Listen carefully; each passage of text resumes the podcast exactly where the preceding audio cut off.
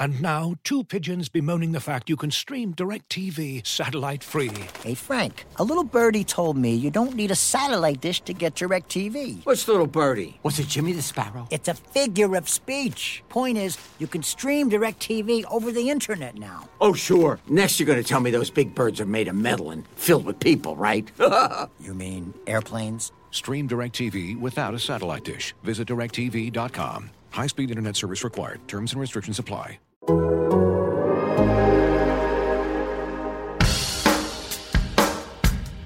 Ultimately, I'm going to keep saying it. Get 1% better every day. Just get a little bit better every day. This podcast is brought to you by DirecTV Stream. Get your TV together with the best of live and on demand. Learn more at directv.com. And with that, I am Stephen Holder here with Zak Keefer, and this is another episode of 1% Better. And as usual, it's busy as hell on the Colts beat. oh my God. So we've both been doing this a long time, and I don't think we can ever remember a preseason. We haven't even played a game yet. Okay. Not even had a game that counts, at least.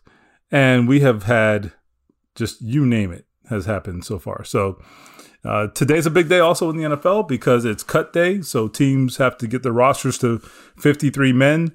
That usually tells us a little bit about what their team looks like going into week one. So we'll get to that in a second.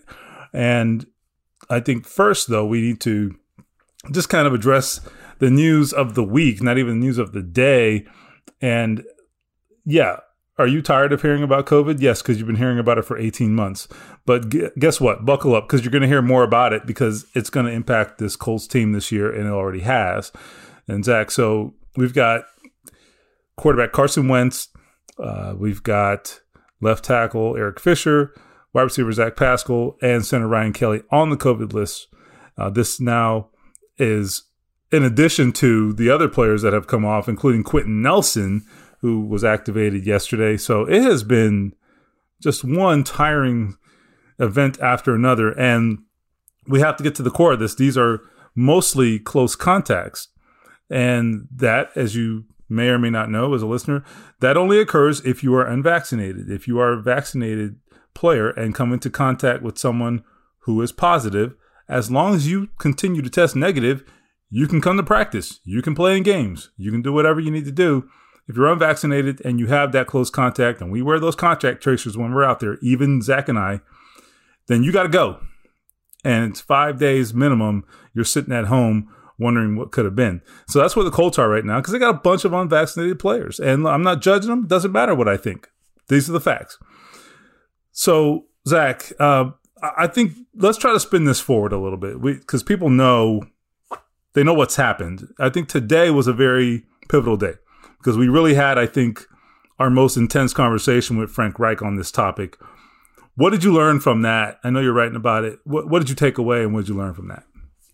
Yeah, before we get into what Frank said today, and I thought it was, you know, the toughest questions we've had to ask him at this point. Yeah. Um, let's go back to last week. I felt like there was a lot of positive momentum with this team. I really did. And even after Quenton went on the COVID list, he came back really quickly. And so you've got Carson putting together a, a full week of work, no setbacks with the foot. That's really big news. You've got Quenton coming back. You got Kelly back. This team was really moving in the right direction. And then you had the TY news on Sunday, which feels like a week ago. It was two days ago. I forgot. And boom, the bomb hits on Monday that Carson, Zach Pascal, and Ryan Kelly are all close contacts to a staff member who tested positive. Um, and then you've also, in addition to that, got your left tackle, Eric Fisher, who may or may not have been ready for week one. I don't want to say definitively, but it sounded like that was at least a thought that crossed Frank Reich's mind. So I think it doesn't it was matter on the now. table. Yeah. Yeah, it was just crazy if they would have had their their entire offensive line ready to go. This is the reality of it, and I know people are tired of listening to about COVID, and I know we're tired of talking about it, but it's a reality that's not going to go away. And I think your story nailed it yesterday that it's the close contact situation that's going to be such a pain for this team this season because it's not like you get one and then you're done for the season. This is going to continue to happen. And if it happens on a Thursday or Friday in October or November, these guys are out. And if it happened, if this would have happened in the regular season, you're out a starting wide receiver, your starting quarterback, and your starting center. And that's probably not something you can overcome, depending on the opponent, right? Um, that's the reality. And the teams that are fully vaccinated, which there are some, the teams that are 90%, they're going to have a competitive advantage. The Colts are not one of those teams, and this is going to be costly. And I tweeted this out last night. It's not a matter of if this hurts them in the regular season, it's a matter of when. And this is the question I asked Frank Reich today. Isn't your franchise quarterback the leader of your franchise, the guy you're investing $98 million into? You traded a first and a third to the Eagles to get this guy. Isn't he, doesn't he have to be held to a higher standard? Isn't he more, uh, isn't more on his shoulders to be available for his team? And, and Reich said, look, you know, I think Carson's a great leader in some ways. We all need to be better. Um, the reality is he hasn't been available this training camp due to injury and due to this COVID situation, and he's just hurting the team as they get ready for Seattle. Yeah, I mean you can't you can't spin this right. At the end of the day, I don't care if you're the the most extreme anti-vaxxer or if you are whatever that is, right? I don't know what is what's defined as an anti-vaxxer, but whatever. Whether you are on either side of this issue uh, in the most extreme way possible, the one thing we can all agree on is that the quarterback is not in the lineup this week, and they've got oh about you know ten days or so to opening day. And not only that, but the quarterback has already missed three weeks of action. He's not had a single full team practice in full pads. That's right. what we're talking about. This guy and he's had, new, and he's new to the team, and, and these new. are new receivers to him. It's a disaster. Come From on, man! Like you can't spin that. If, if I mean, if you're just talking football, which fiasco. is our job, yeah, it, it's a mess. It's and a fiasco, and it, and this week was this week needed. was everything. This it's week was huge. It's completely avoidable. That's the mm-hmm. reality mm-hmm. of it. Whether you agree or not, it's completely avoidable. And this was, I think you you made a great point in saying that there was this positive momentum because I got to tell you, I mean, we all sat around as media last week and uh, you know saw how Carson was throwing the ball, how he was moving. We see Eric Fisher moving around, and I mean, it did kind of allow you to say, you know what, we thought this team was pretty good, and I'm starting to buy it. They're pretty good, and I still think they can be, but there's this eight thousand pound pound gorilla just sort of ready ready to like sit on them and squash them. you know, that's what COVID really kind of is for this team, and but again, I think you made a great point in saying, you know, the tide seemed to be turning. And then the, the TY injury came, and that's huge. I don't think you can overstate that. But I do think that is what it is, right? I mean, you, you can, you, nothing you can do about injuries. Right. That's unavoidable. That happens. I also think that TY's role, I'm not diminishing it, but I think that the loss of T.Y. Hilton now isn't what it was two or three years ago when that used to happen and the Colts had no chance. They're a better team now. So like I think that was something they could conceivably overcome. It's tough, but they, they could conceivably overcome it. But this idea, this notion that, you know, you could lose a key player at the drop of a hat at any time this year, granted that could happen with COVID, but with even a vaccinated player, testing positive. That that can and does happen, but it happens far less frequently. And number two, the standards are just not the same. They're not even close. They're just not. So so again, as I said, you can talk about this from whatever viewpoint you have of of vaccination, of the restrictions, or what. It doesn't even matter. They are what they are.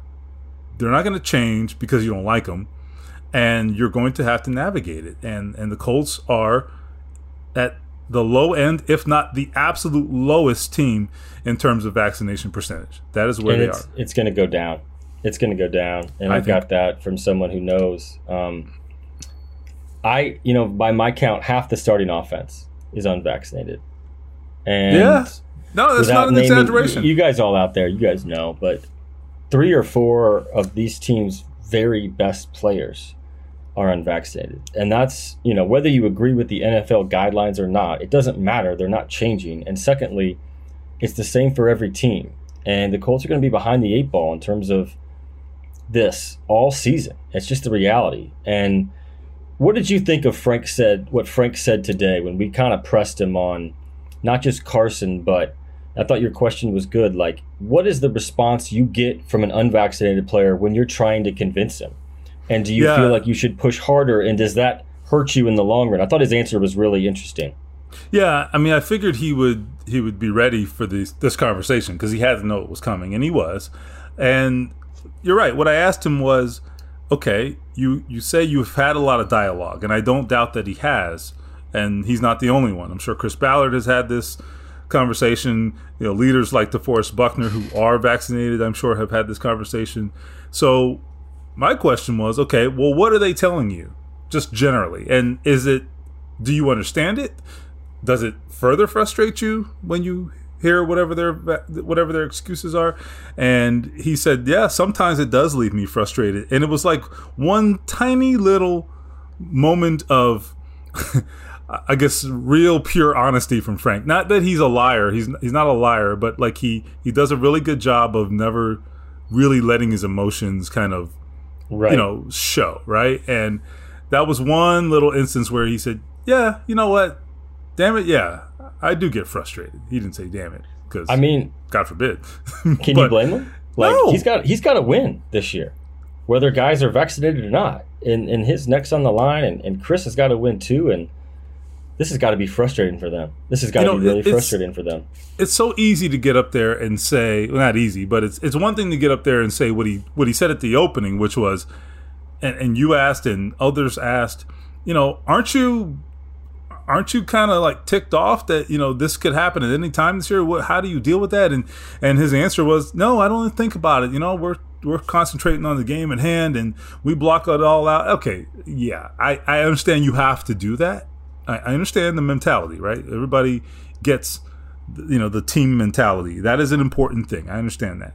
But it's also not realistic okay?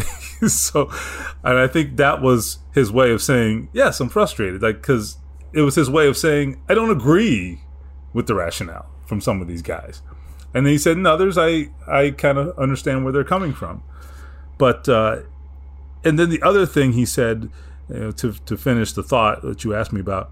The other thing he said was when i asked do you think that you could be more forceful or do you think that would be counterproductive? And i think his answer was the latter. He he said he thought that in the short term it might uh, create some benefit for them to be more forceful and and kind of come down on guys who aren't vaccinated. Not that they could like cut them for that reason or something but just you know really stress to them and, and be more um, more stringent about this he said they could do that and, and it might bear some results in the short term. Maybe it would get some guys to, to react, right? He said he thought, though, in the long term, it would have a negative effect. And I think what he means by that is they have a really unique balance in that locker room, and he has really unique relationships with his team, and he doesn't want to shake that up. You can agree or disagree, but he's acknowledging something that's real, right? And Yeah, they have built something really unique. I mean, what did you take from that? Because yeah. I get I get that juxtaposition. I understand where it's coming from. And that's something the fans probably maybe didn't think about. Slash, Yeah. are it's easy to overlook that as a fan because you're media is is guilty of this as well. We think short term. You know, Yeah. we see the short term play, the immediate event, the next story. You know, the Chris is thinking long term. Frank is thinking, you know, less so long term. But here's the quote. I think it's it's important to read the whole quote. I think being more forceful can pay short term dividends, but it might cost you in the long term. Hmm. We talk a lot about trust, and I think I learned this from a lot of great leaders, but I think I learned it the most from Tony Dungy, where sometimes it seems like the obvious answer is to come in with the hammer, and the problem with the hammer is that there's a lot of collateral damage that you don't see until later. I believe what Chris and I are talking about when we build this thing is long term. We want to be a perennial perennial contender. We want to believe in order to do that, it starts with trust. There has to be a relationship among the team and its players of trust. That's a process. It's a process for us for us to learn what that is, what it looks like, each one of us. And and he's right. He's absolutely right in that regard. Whether you agree how the Colts are handling the COVID situation or not, if you want to see an example of why trusting the players and management is important, look what happened in Green Bay. I mean, Aaron Rodgers, Yeah. one of the most talented quarterbacks of his generation, is at war with management because he doesn't trust them. And this is not to the same level, but you know, I think the Colts are among the best teams in the league at that. I think that's been well documented. We've we've told you stories about what Chris and Frank have done with these guys. The players have said that as well. But this is delicate, and this is an individual decision that they have acknowledged with very real consequences on the entire team and on the entire building.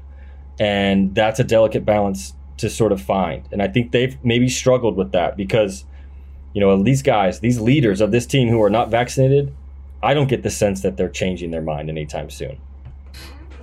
Yeah, and that's and that's a big reason why coming in with the hammer, it is potentially counterproductive. And I get the fans' frustration, but I think they've been having these conversations for months, right? Frank knows where these guys stand. And and you and I know where some of them stand. okay?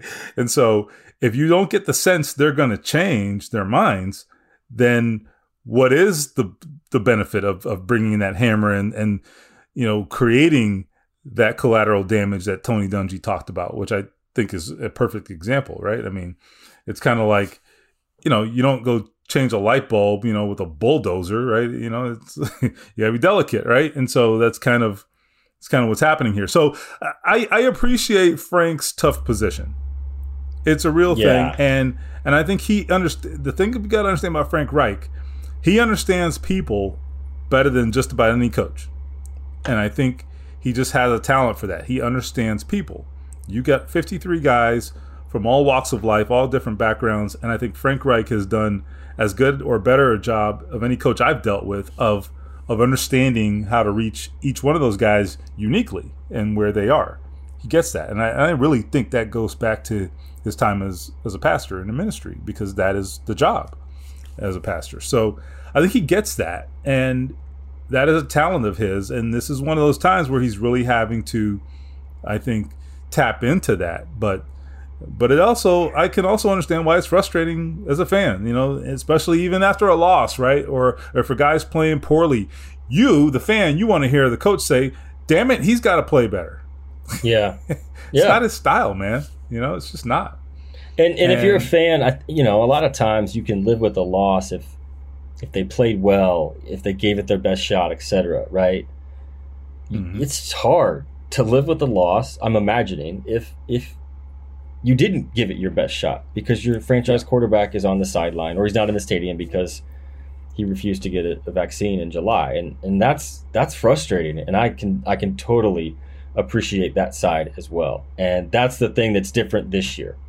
Last year, there was no vaccine, and the players did their best to avoid it. And then you lose Buckner and Taylor and Autry for that Tennessee game, and, and that's what happens. This year, yeah. There's a vaccine, it works, it's out there, and you've got guys who are not going to take it, and that's going to put them in jeopardy, that's going to put the team in jeopardy. That's the reality of this from a football angle and it, it, just feels like what we had happen yesterday when three guys went down to the COVID list could happen at any point this fall. And that's going to hurt them. It's going to come back to bite them. I'll just, you know, sort of put a bow on it by saying this. I mean, it is, I mean, there's, there's all kinds of viewpoints on this, and none of us here are, are epidemiologists, but I, I have lived in the world for the last 18 months. so I think we've all learned a little bit, as have you. And, and, and the one thing I can tell you is it's pretty simple, right? When we started 2021, America was in a pretty dark place. Okay, right? I mean, COVID was running wild. We were, I think, past half a million deaths. It's terrible. I mean, it's depressing to think back to that, right? The economy was a mess, getting better, but things had a long way to go. And what happened within a, a month or two? Vaccines became widely available and compare life right now to life say 8 or 10 months ago there's no comparison no comparison. So to suggest that the vaccines haven't had an effect is is absolutely ridiculous. They've clearly had an effect. That's all that changed. The only thing that changed is we have a means to address covid. So that's where the nfl is coming from you know and I, I don't think you can fault them for for wanting to increase player vaccination rate when you have a pretty stark example right in your face, right? Just living in America now versus then. It's, it's pretty clear the vaccine is responsible for that. So we're not going to uh, agree on a lot of things yeah. as a collective group, but I think the one thing this is what I always go back to: the one thing we can all agree on is that we want to get out of this, right? Yeah. Like I want to go back to real life. Like I don't yeah. want to like it's there's so many examples I can give, and everybody out there I think wants the same thing, and I think it's undeniable that a vaccine will get us closer to that. And the more people we get vaccinated, the closer we will get to going back to life in 2019 and 2018 when we could do anything we wanted that we can't do now, and those things we take for granted then that we definitely won't in the future. So. Yeah. That's my TED talk for today. But um, this is going to be real for the Colts the rest of the year. It's going to be yeah. a long. I, I messaged someone in the building, not Ballard, um, about the chaotic 24 hours, and I said it's going to be a long season. And the word I got back was, "Yep." So here we go. They know it. They know it. So there are other things happening, as we said. Um, we'll have plenty of time to talk about COVID, I suspect, before the season's out. Unfortunately, so we'll deal with that later. Uh, moving on, there are other things, as I said, going on. I I think the let's before we get to the the cuts, I think the T.Y. Hilton news is worth drilling down on a little bit. Uh, I gave part of my opinion already. I, I, do think that they are better positioned now to handle a, the loss of, of a guy like T.Y. Hilton than they were, say, 2018 when they were still at the beginning of this building effort. You remember, obviously, everyone remembers he he played on that high and low ankle sprain. Okay, big big time stuff. I mean, the one of the toughest things I've ever seen in my years covering the forever NFL. changed my viewpoint on T.Y. Hilton that year. Yeah, one hundred percent. You talk about a guy who gave who left it out on the field. I mean, that's what he did, and and he did that in part because he knew, all right, he knew what him being out of the lineup would mean. Right, he knew because he's lived it, and he's been on that sideline and had to watch you know the the team be unable to move the football without him, right? They're not that team now, though. I think that I'm not suggesting they have some all-star collection of wide receivers, but I think they have more depth. There's no question about that. They definitely have more depth there. They have a potentially elite running back here. He's got to prove that, but I mean, he's on his way. And Jonathan Taylor. I mean, they have some legitimate talent on offense, and then Carson Wentz, his availability TBD. but I also think he's going to start slow. By the way, there's just no way Carson Wentz is going to be in midseason form. But eventually, I think Carson Wentz can be really good for this team. Okay. Yeah, and I think I I think that was clear last week on the on the practice field. Like it just yeah. looks different. It looks like it should look, and, and we talked about that last week. My initial thought when they lost Ty for, I mean, it's going to be several weeks. Um, yeah, October, November, probably, right? Um, I'll, I'll tell you guys here. They haven't established a timeline, but don't be surprised if this thing is like a like a six week deal. Like it, that is entirely on the table. So just to give you a sense. Looking for an assist with your credit card, but can't get a hold of anyone? Luckily, with 24 7 US based live customer service from Discover, everyone has the option to talk to a real person anytime, day or night. Yep, you heard that right. You can talk to a real human in customer service at any time. Sounds like a real game changer if you ask us. Make the right call and get the service you deserve with Discover. Limitations apply. See terms at discover.com/slash credit card. And now, two pigeons bemoaning the fact you can stream DirecTV satellite free. You see this? A family watching baseball on DirecTV with no satellite dish in sight. Let's heckle them. You call that changing the channel? Choke up on the remote, buddy. I hope getting all these games on DirecTV makes up for your mother not pre-chewing your sunflower seeds. DirecTV has the most MLB games. Visit DirecTV.com. Claim based on total games offered on national and regional sports networks with choice package or higher. Availability of RSNs varies by zip code and package. High-speed internet service required. Terms and restrictions apply. As you've probably heard by now, we've teamed up with BetMGM this season. We'll be using BetMGM lines to make all of our picks, and we'll have special offers for our listeners each week. If you haven't signed up for BetMGM yet, use bonus code The Athletic, and you'll get a one-year subscription to The Athletic, plus up to a fifteen hundred dollar first bet offer on your first wager with BetMGM. Here's how it works. Download the BetMGM app and sign up using bonus code The Athletic. Make your first deposit of at least $10, place your first bet on any game, and claim your voucher for a one year subscription to The Athletic. See BetMGM.com for terms. U.S. promotional offers not available in D.C., Mississippi, New York, Nevada, Ontario, or Puerto Rico. Gambling problem? Call 1-800-GAMBLER. Available in the U.S. Call 877-8-HOPE-NY or text HOPE-NY 467-369 in New York. Call 1-800-NEXT-STEP in Arizona. 1-800-327-5050 in Massachusetts. 1-800-BETS-OFF in Iowa. 1-800-270-7117 for confidential help in Michigan. 1-800-981-0023 in Puerto Rico. First bet offer for new customers only in partnership with Kansas Crossing Casino and Hotel. Don't forget, if you haven't signed up for BetMGM yet, use bonus code The Athletic, and you'll get a one-year subscription to The Athletic, plus up to a fifteen hundred dollar first bet offer on your first wager. I'm not worried about Michael Pittman. I think he's ready. I think he was going to be wide receiver number one, regardless of whether Ty was in there or Yeah. not. And that's not a knock on Ty. I just think the mantle is going to be passed. The key for me is Parris Campbell because I think he can step up, and he's not the same player as Ty, but he can give the offense a different dimension that it needs right now. And that's not a knock on Zach Pascal because I just I take Zach Pascal for granted. I know he's going to step up. He's going to be there. He's never going to miss a game. You know what you're going to get from him. You don't know what you're going to get from Campbell, and I think the ceiling is higher with him. And they they love him in the slot. They can move him around. He can get yards after the catch. So in terms of yards and targets and, and volume of the offense in ways that can produce big plays, I think Campbell can be a guy that steps up. And he's at a great camp. He was healthy. That's the most important thing. And if he stays healthy, you could see him shoulder some of the burden that they're going to lose with, with TY out. And then, secondly, don't overlook Nyheim Hines. Like, I know he's not the starting running back, and I don't even know if he's a runner or, you know, a, a receiver because he does both so well. But he can fill that void in the offense to some degree. He absolutely can. He was their leading receiver last year in terms of catches. Remember that. He's got more catches in his first three years than any Colts running back ever. He was incredible on the practice field and training camp. And just talking to him for a story that I've got coming out this week or next, there is an edge to this guy. He is sounding different and playing different. And if you remember the last time they were on the field in a game that counted in Buffalo, the littlest guy on the field was one of the best players on the field. And two of the Colts' four longest plays that day came from Nyheim Hines on the ground. They weren't even passes, they were on the ground.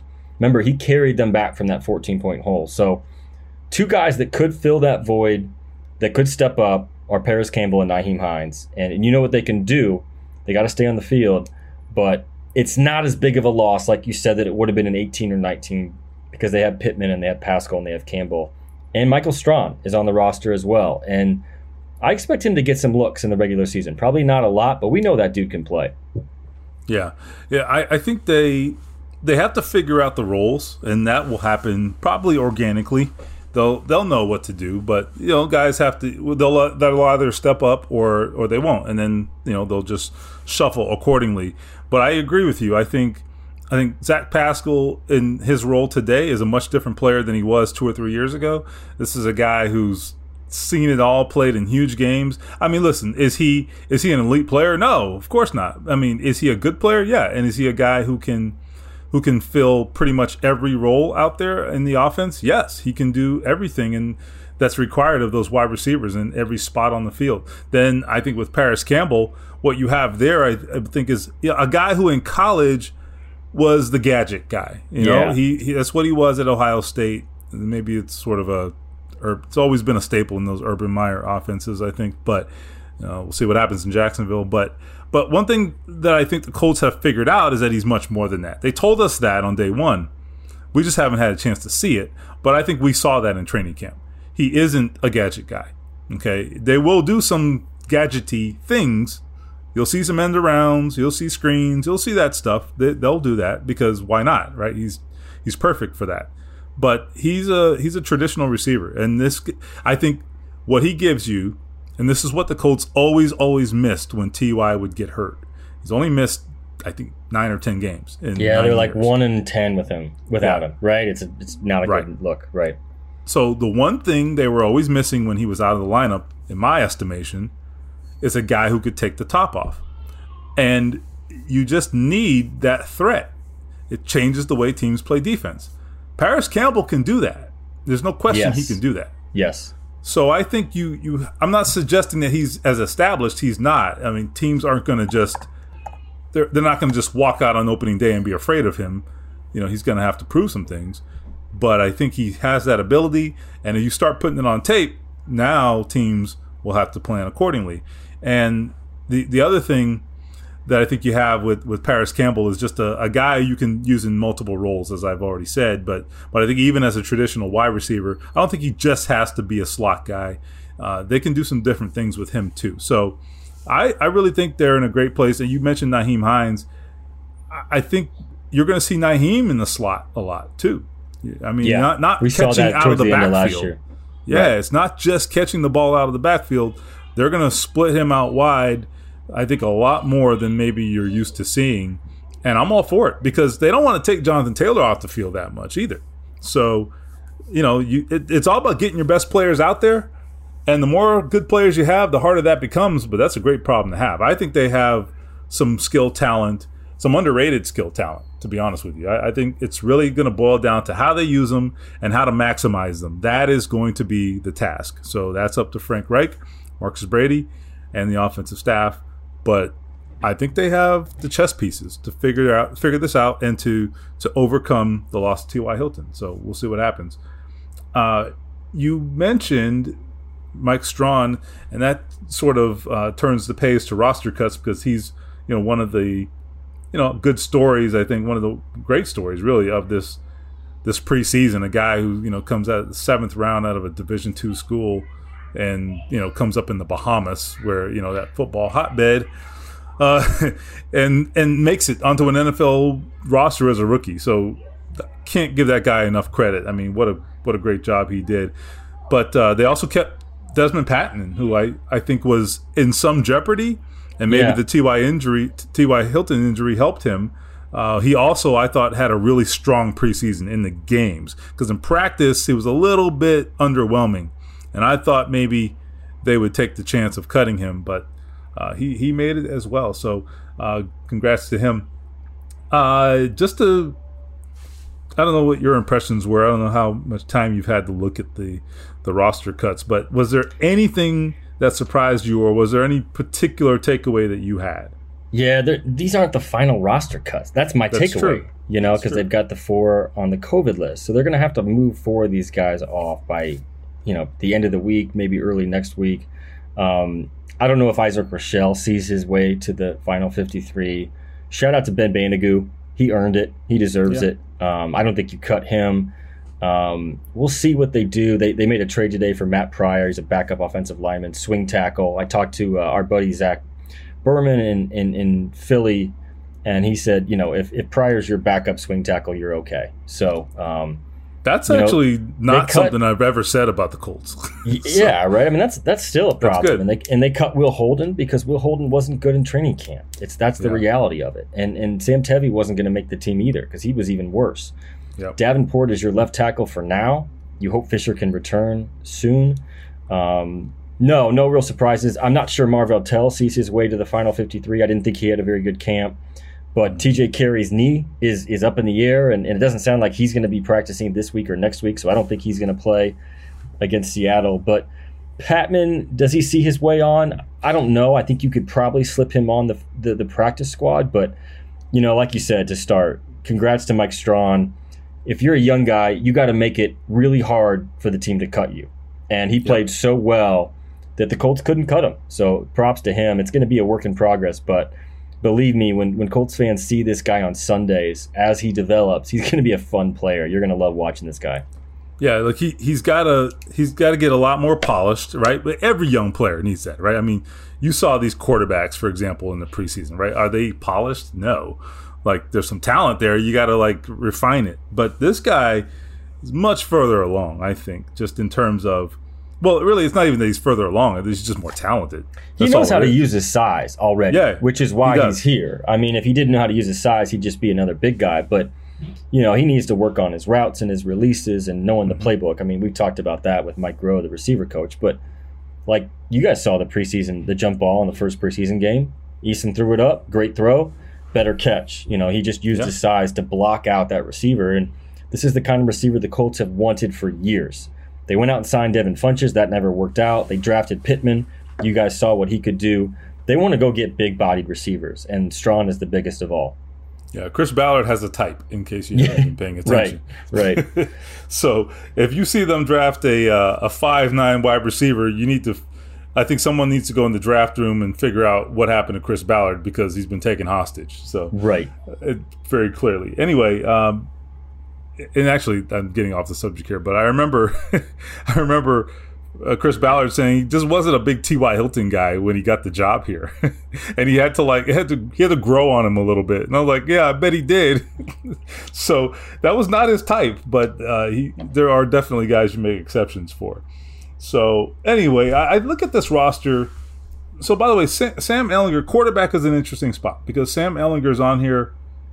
Carson Wentz technically is on the COVID list, so uh, he is not technically on the 53 man roster.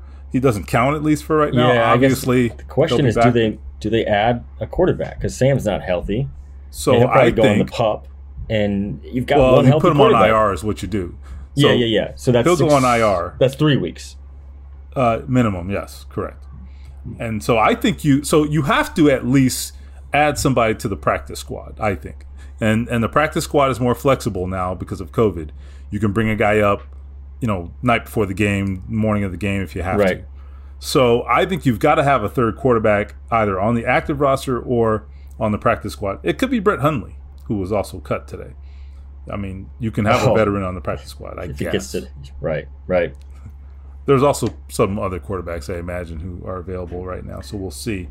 Um, If it makes it feel any better, Jacob Eason is fully vaccinated, so he's uh they got one guy. They've got one guy who's uh and Sam Ehlinger is vaccinated as well, but he's hurt. So never boring with this team. Never. Why would it be boring? right. One position I want to just hit on real quick. Uh, the defensive line. I that's the one that catches my eye. That's a loaded group on paper, and so I mean I look at some of the names there. Obviously, DeForest Buckner, just an absolute standout stud. Grover Stewart, you already know. You've seen that. I Terrific think training camp. Grover was Yeah. great. he's got Pro Bowl potential. Agreed. I think. So that's going to be interesting. But I think they kept seven defensive ends. As you said, Rochell may not stick around. I, I was surprised he made it, but I think it's honestly, as you said, because they have some extra spots. But that was a tough position to make it. They had to cut a few guys there uh, that they kind of liked. Um, for example, Andrew Brown, who had a really strong training camp, I thought he was a guy that, that ended up getting cut over or in, in lieu of a guy like Taylor Stallworth, who was really effective last year, surprisingly great effective. great depth player. Right. Yeah. And you know, you've got guys like Al-Quadin Muhammad who just does nothing but show up and and help you win. He he doesn't show up in the stat sheet necessarily, but the guy gives you good snaps off the bench and you know what you're going to get. I mean, he they've been trying to cut that guy for 3 years. they can't do it. So I, I just I love the depth there. The frontline players I think are really good. Obviously, Buckner. Uh, we were talking about Stewart. Uh, certainly, Kwity Paye. Kwity And- Paye, man. Like I was in Detroit and I watched him embarrass that dude Mm-hmm. on the end. That dude started 11 games last year for the Lions and got cut this week. I mean, Hmm. maybe it's on the quarterback for taking such a deep drop, but Paye just looks like he's for real, and he's looked like he's for real from the day he got here.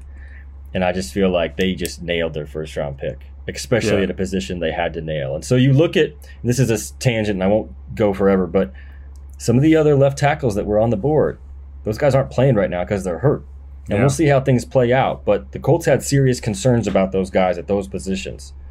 And they stunned a lot of people by not going left tackle in, in the first round. They might have nailed that pick with Kwity Paye for a, for a variety of reasons.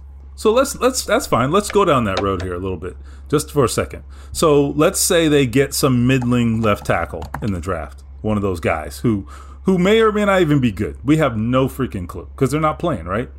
Let's say that let's say that one of those guys ended up here and he ends up being sort of a yeah, you know, he's okay. He's an average left tackle. Like that that's a good thing to have, right? I want I want at least a, a serviceable player at left tackle. But is that more valuable than than a right defensive end who's coming off the ball as fast as this kid is and and giving quarterbacks hell? I don't think you can compare. Which I I, mean, this is a different. These are different players. But would you rather have Tarik Glenn for ten years or Dwight Freeney for ten years? And I'm not saying Kwity Paye's Dwight Right. Freeney. We're not making the comparison, but I get what you're But- saying. Yeah. You're talking two guys that are elite at their position.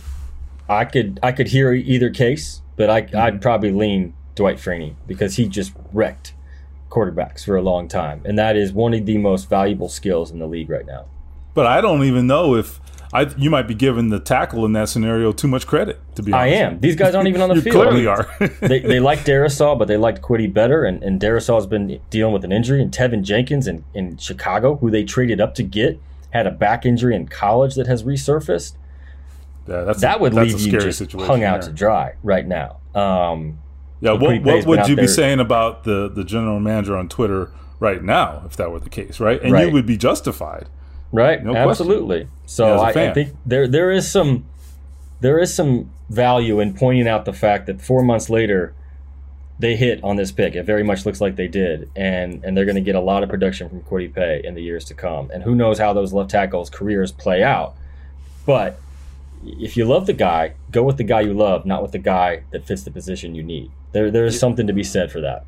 Yeah, and along the same lines, they didn't have a ton of draft picks this year, but uh, they ended up parting with what two of them, or is it just the one? Uh, no, I guess uh, just their their their fifth round pick, um, Shawn Davis out of And Florida. he had a late start to camp. Yeah, he did. He, he really didn't show anything. He'd been hurt most of the time and then really didn't show much in Detroit the other night. They did end up keeping Will Fries, the seventh round pick, I think from Penn State, I believe, uh, the offensive lineman. He, he actually, to his credit, he kind of was a late surge in, or had a late surge in training camp and has shown them some position versatility there. So they like him, and, and we'll see what happens when the roster gets shaken up here in a little bit. He may or may not stick. He may be a practice squad guy, but he's in the mix. They like him, and they certainly like their their seventh round, the other seventh round pick that I mentioned, uh, Mike Strachan. Uh, Sam Ehlinger, I think, has a future at least on the practice squad. We'll see what happens there. And Kylen Granson is he's on the squad and he's going to get some footballs this year. Let me tell you. So even with the the roster being as competitive as it is, and it's very competitive, don't make no mistake. Um, the the rookies, the rookie class, did its thing, and I thought the rookie class was still pretty strong in the end. And and we haven't even talked about Dayo Odeyingbo because he's going to be out with that Achilles tear for a while, but uh, they're definitely high on him. So you got to draft well when your roster is packed the way this one is, and they seem to have done a good job just based on uh, those guys uh, at roster cuts right now. So that's interesting. Just a you know something to keep in the back of your heads. Um, what's what's your biggest concern here? Just as we wind down, biggest concern heading toward opening day. Boy, Uh, this you- changes every week, doesn't it? it does. You know, it would have changed week- like two days ago. It would have been T.Y. Hilton. Last week it would have been the third cornerback spot, and you'd kill to have that be your biggest problem right now. And that's Yeah. Rock Ya-Sin's for the time being, but we'll see. He was bad in Detroit. If anyone saw that touchdown, um, it's not T.Y. Hilton. It's Carson Wentz. That's the biggest Yeah. concern in this COVID situation, and that's the reality of this this season. And I think Carson could be great for this team. I think he'll start slow, not just because of the foot, but I think joining a new team and a new offense, it'll take some time, especially against the good teams they're playing. But the COVID thing is going to linger in the back of my mind every week. It's just the reality of it. And they could lose some key players at any point. And it could be a Friday where we get one of those releases and it's just like boom. And it's just going to hurt their chances to win. So my my overwhelming takeaway is it would be a damn shame if this team, which has been very well constructed, I think, that could really take the next step with a guy like Carson if he fits in, if a season is torpedoed by COVID and decisions not to get vaccinated. But that's the reality. And, you know, Frank believes in his guys and they're going to take every step they can to to push these guys to get the shots, but that's the reality and I don't know how you overlook that heading into the season. Yeah, I agree. And I think with Carson, it's not just COVID, but also the, the double whammy here is the injury that he's coming off of. I think physically he looks pretty good, but he's missing valuable time in the lineup and is going to have a very, very short period to cram everything in and, and get some time on task with that offensive line and, and his wide receivers. He's not going to have a whole lot of time. And the game plan is is on the way. They're putting that together this week. They're they're talking about the Seahawks every single day this week. This is not just general practice, you know, running some plays here. and No, they're talking Seahawks now. So this is the real thing. I mean, I'm sure he can zoom in on the meetings.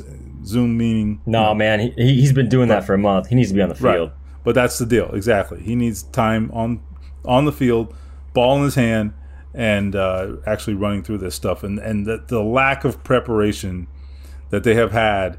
Uh, if you're Frank Reich, there's no way you can tell me that you're sleeping well at night knowing your your starting quarterback has had zero preparation. There's just that's not yeah. a great situation. New so. new quarterback on a new team and he's gonna have like six full practices in, in a seven week span to get ready for week one. Like, come on, that's just no. Frank Reich can say that he's sleeping well, but there's no way. That's not optimum. so anyway, uh, as the Colts turn, it's always something. Uh, we'll be back next week, and uh, you know, have a good Labor Day. If you don't hear from us there's still going to be lots of coverage on the athletic obviously. They keep us busy so there's that. Uh, job security. So we appreciate that i suppose. Um, if you haven't subscribed there is a special going on right now i believe. I think it's like a 50% off deal. So it uh, sort of a kickoff special. So take advantage of that and lots of you have and we appreciate those of you who've been on board either for a short period or a long period. So we thank we thank all of you uh, so again, I'm Stephen Holder with Zak Keefer. Thanks for listening, and this is 1% Better.